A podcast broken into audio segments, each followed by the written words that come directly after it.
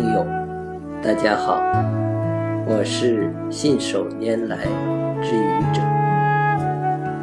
我们都是芸芸众生之一，我们每天为着梦想，为着事业，为着生活，不停的奔波，不知疲倦。可是，总有那么一天。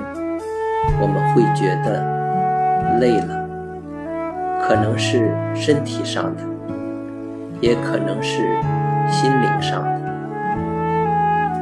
无论是身体上的，还是心灵上的，累了就要歇一歇，给我们的身体和心灵放个假，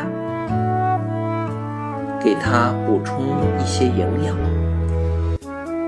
在我们的亲人那里得到我们想要的东西，让我们继续前行，更有向上的动力。